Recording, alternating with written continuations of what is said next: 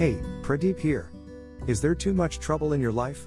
Listen to the whole story now. Your opinion about the problems will change and the problems will go away. Man is facing many difficulties in his life.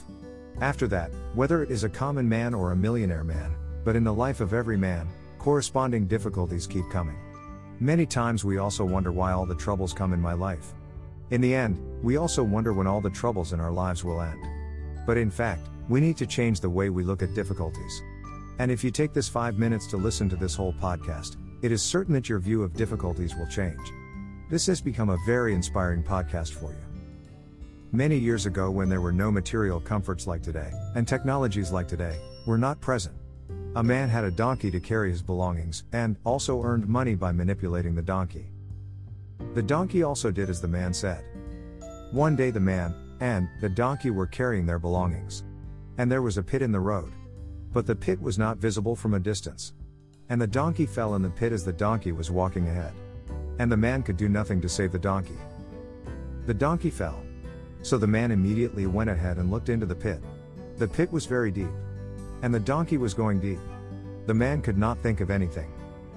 The donkey was his livelihood. And the donkey was very dear to the man.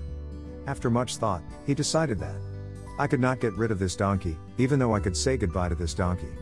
That he would bury the donkey alive, thought of putting mud in the pit and his mind became very hard while thinking about this.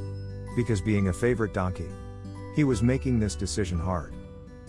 Many people around asked for sand. And found out that he could be found living a little far from here, so he went to get sand and brought sand.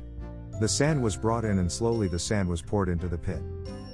Inside the pit, the donkey began to do something different, as if the owner of the donkey was sitting on it. The pit was deep, so if he threw sand to a little height, the donkey-like sand would come on his body or the body would start shaking immediately, so all the sand would go down from his body, and the pit would start coming up slowly. As the pits filled, the donkey slowly started coming up. After much hard work, the donkey came out completely. Seeing this, his owner was overjoyed. As his favorite donkey came out of the pit.